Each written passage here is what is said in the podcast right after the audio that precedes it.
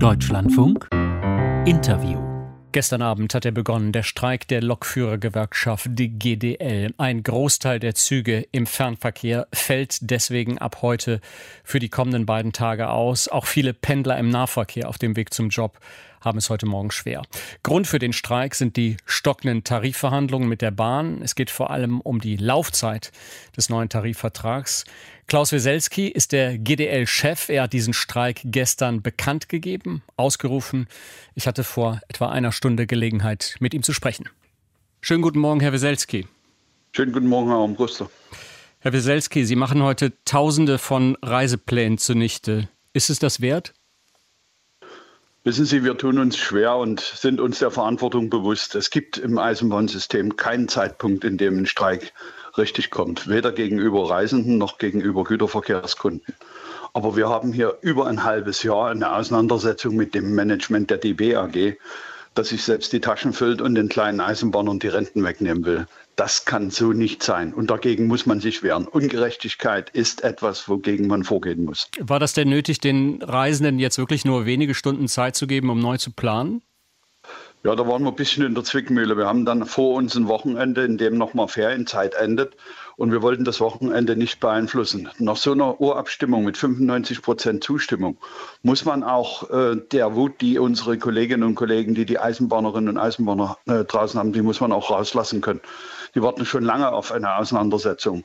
Hier befindet sich nämlich nicht Herr Weselski oder die GDL in einer Auseinandersetzung mit der DB, sondern hier befindet sich ein Management in der Auseinandersetzung mit seinen eigenen Mitarbeitern. Mhm, darüber können wir gleich noch sprechen. Ich, ich will mal gerade so sagen, wir haben hier in der Redaktion gestern viele Reaktionen bekommen.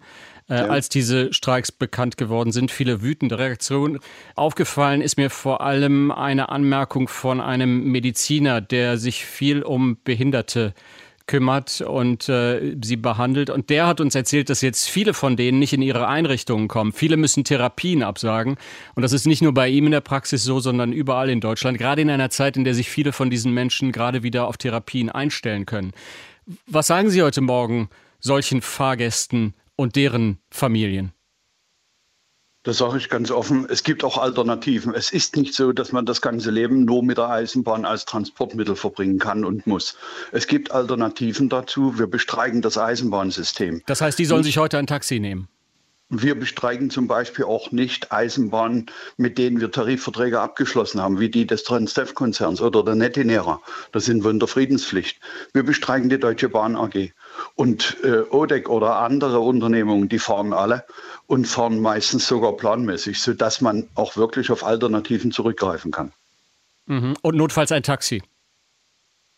Nun, ob das ein Taxi ist, das will ich so nie beantworten, weil das löst auch eine andere Kostensituation aus.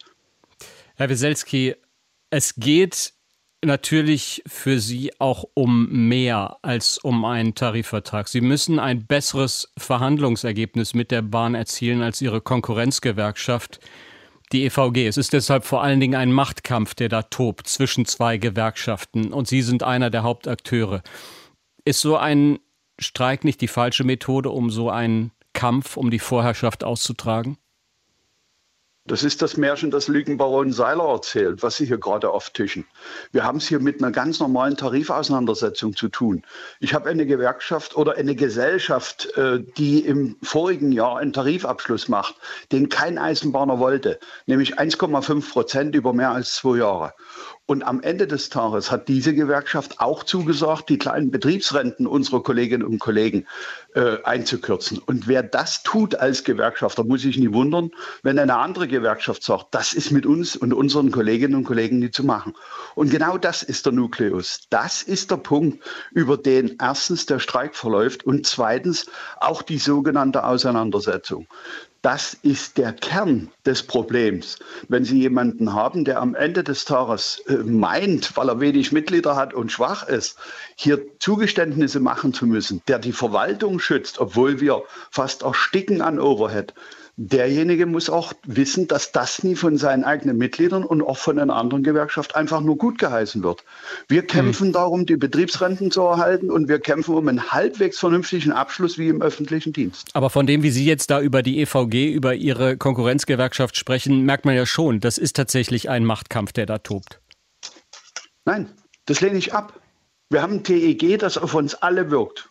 Und im TEG verankert ist die These, wer die meisten Mitglieder im Betrieb hat, dessen Tarifverträge bleiben erhalten. Und Sie müssen Und jetzt versuchen, möglichst viele Mitglieder von der EVG abzuwerben. Wissen Sie, man kann niemandem was wegnehmen, der nichts hat. Wir haben mittlerweile in den letzten zwölf Monaten 3000 Neumitglieder begrüßt in unserer Gewerkschaft. Davon sind lediglich 25 Prozent aus der EVG. Die anderen sind organisationslos gewesen. Das heißt, wir stärken den gewerkschaftlichen Organisationsgrad und wir tun das, was unser Gesetzgeber in Auftrag gegeben hat, nämlich dafür Sorge zu tragen, dass wir mehr Mitglieder haben und unsere Tarifverträge nicht untergehen. Das ist nichts anderes als legitimes Recht von Gewerkschaften. Und deswegen sage ich, lasse ich mir nicht ans Bein binden, dass wenn wir für uns, für unsere Tarifverträge werben und auch dafür streiken und kämpfen, dass das abgestempelt wird als etwas, was man nicht tut. Das tut man sehr wohl. Man kann sich wehren gegen Ungerechtigkeit. Fest steht aber auch, Herr Wieselski, dass Sie ja mit Ihren Forderungen der Bahn gegenüber, dem Management gegenüber nicht so besonders weit auseinander liegen. Also da geht es ja noch nicht mal um Prozentpunkte, da geht es um die Frage, wann ein Tarifvertrag, ein neuer in Kraft tritt, mit welcher Verzögerung ja. möglicherweise und um eine Einmalzahlung. Also alles sicher äh, Dinge, die sich am Verhandlungstisch lösen ließen. Deshalb bleibt der Verdacht, dass Sie es gerne auf diesen Streik, auf diesen ganz offen ausgetragenen Machtkampf ankommen lassen. Herr Armbruster, ganz klar und deutlich. Machtkampf ist nie. Jeder tut das Möglichste, um Mitglieder zu haben und seine Tarifverträge zu schützen. Zweitens, wenn Sie einen Tarif bewerten und über ein Jahr, zwölf Monate lang, ein oder drei Prozent Abschluss haben, dann wissen Sie, wie viel der Wert ist. Wenn Sie 28 Monate Laufzeit haben und 3,2 Prozent, liegen Sie gemittelt unter 1,5 Prozent für das jeweilige Jahr. Wenn Sie dem Weg beschreiten, den das Management der DB will, nämlich 40 Monate, dann liegen sie weit unter einem Prozent. Und das mit, ist mit uns nie zu machen.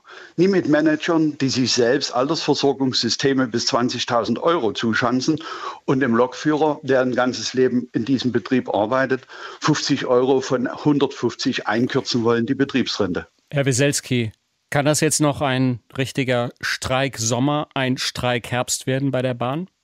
Fragen Sie das Management der Bahn, die haben es in der Hand. Mit einem verbesserten Angebot sind wir auch wieder am Verhandlungstisch. Und dann lässt sich das vielleicht auch lösen. Sagt hier bei uns im Deutschlandfunk Klaus Weselski, der Chef der Lokführergewerkschaft GDL. Vielen Dank für Ihre Zeit, Herr Weselski. Alles klar, Herr Armbruster. Dankeschön. Tschüss.